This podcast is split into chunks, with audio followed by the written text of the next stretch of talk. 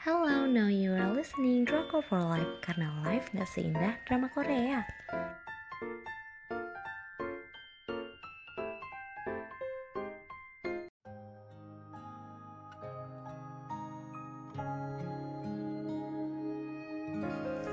Aku bakal bacain review drama Korea Hai Bye Mama Drama yang bikin air mata ke mana-mana.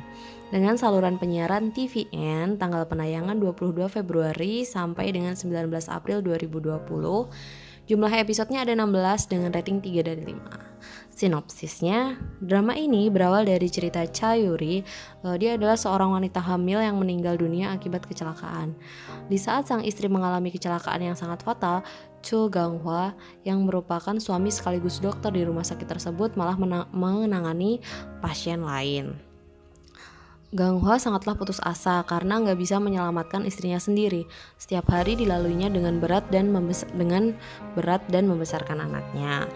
Suwu akhirnya dia seorang diri memutuskan untuk menikah dengan juniornya di rumah sakit yang bernama Oh Min Jong. Uh, selama lima tahun, Yuri menjadi hantu gentayangan dan selalu berada di sekitar Sowo. Beruntungnya, dia diberi kesempatan untuk hidup lagi tetapi hanya 49 hari. Dia harus mengambil posisi yang sudah diisi oleh Min Jong untuk bisa bertahan hidup dan kembali menjadi manusia. Bisa nggak ya Yuri merebut itu, tempat itu?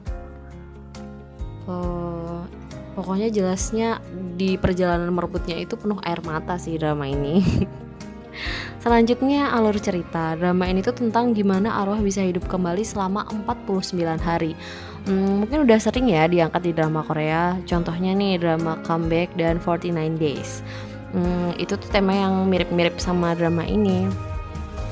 Terus Hai Mama juga gitu. Tipe drama ini tuh mesti menghasilkan air mata buat yang nonton Baru aja masuk ke episode 1 udah bisa buat mata berkaca-kaca. Penonton gak cuma disuguhi soal kehidupan karakter utama, masalah keluarga, uh, dan para teman hantu Yuri juga dibahas dengan detail dan gak terduga. Hal ini membuat jalan cerita perlahan namun pasti. Penonton dibawa masuk ke dalam emosi setiap karakter. Hmm, pesan di drama ini tuh karena tentang keluarga ya jadi banyak pesan yang bisa kita ambil dari drama ini. Mulai dari kasih sayang orang tua yang emang sepanjang masa terus kemudian rasa bersalah anak kepada orang tuanya kekuatan doa orang tua hingga perbedaan tipis antara menyerah dan menerima kondisi. Selanjutnya aku bakal bahas penokohan Cha Yuri selama lima tahun menjadi arwah. Yuri melihat anak, suami, orang tua, dan sahabatnya dari dekat. Tapi dia nggak berdaya untuk sekedar mengelus atau menggenggam tangan mereka. Kasih ibu emang sepanjang masa.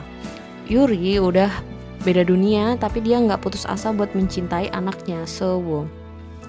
Perjuangan Yuri dimulai ketika ia harus bertemu dengan ibu sambung Sewo, yaitu Oh Min Jong.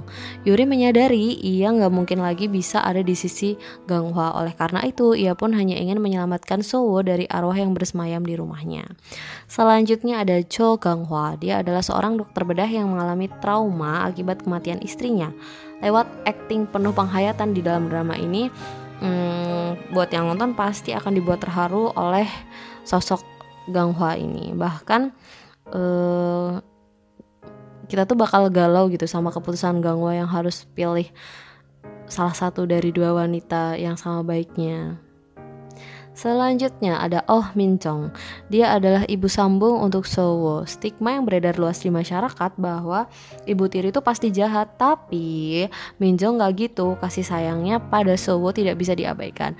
Min Jong lah yang merawat Sowo dari bayi nyopin makan, mandiin, ngajak main, ngantar ke sekolah dan sebagainya. Meskipun Minjong kelap kerap di uh, dibuat kesal dengan sikap Gang Hwa yang nggak bisa move on dari istrinya, si Minjong ini hebat banget karena dia tetap bertahan. Itu salah satu alasan dia bertahan adalah karena cintanya pada Sewu. Ini nih yang buat penonton galau mau berpihak sama arwah atau sama Minjong. Yang galau banget. Terus selanjutnya ada Jo Sewo diperankan oleh Woo Jin. Uh, kalian pada tahu nggak sih kalau pemeran si anak ini tuh anak perempuan ini sebenarnya adalah laki-laki. Kaget kan? Kenapa harus Jin? Karena emang wajahnya tuh Jin ini mirip banget sama kecilannya Kim Tae Hee.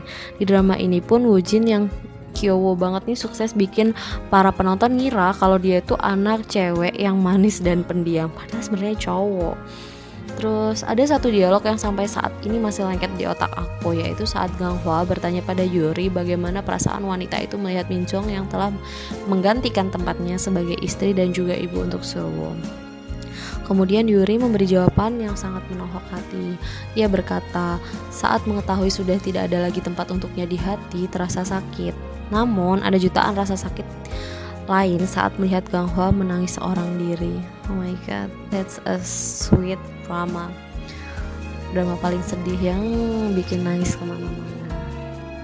Jadi uh, buat kalian yang ngerasa nangis adalah healing tapi nggak punya cara buat nangis, untuk aku nonton drama ini salah satu cara buat buat menyalurkan emosi negatif kalian. Jadi terima kasih sudah dengar. Buat yang pengen dapat daily update bisa follow di Instagram kita @drakolforlife underscore dengan live-nya pakai y. Terima kasih sudah mendengarkan.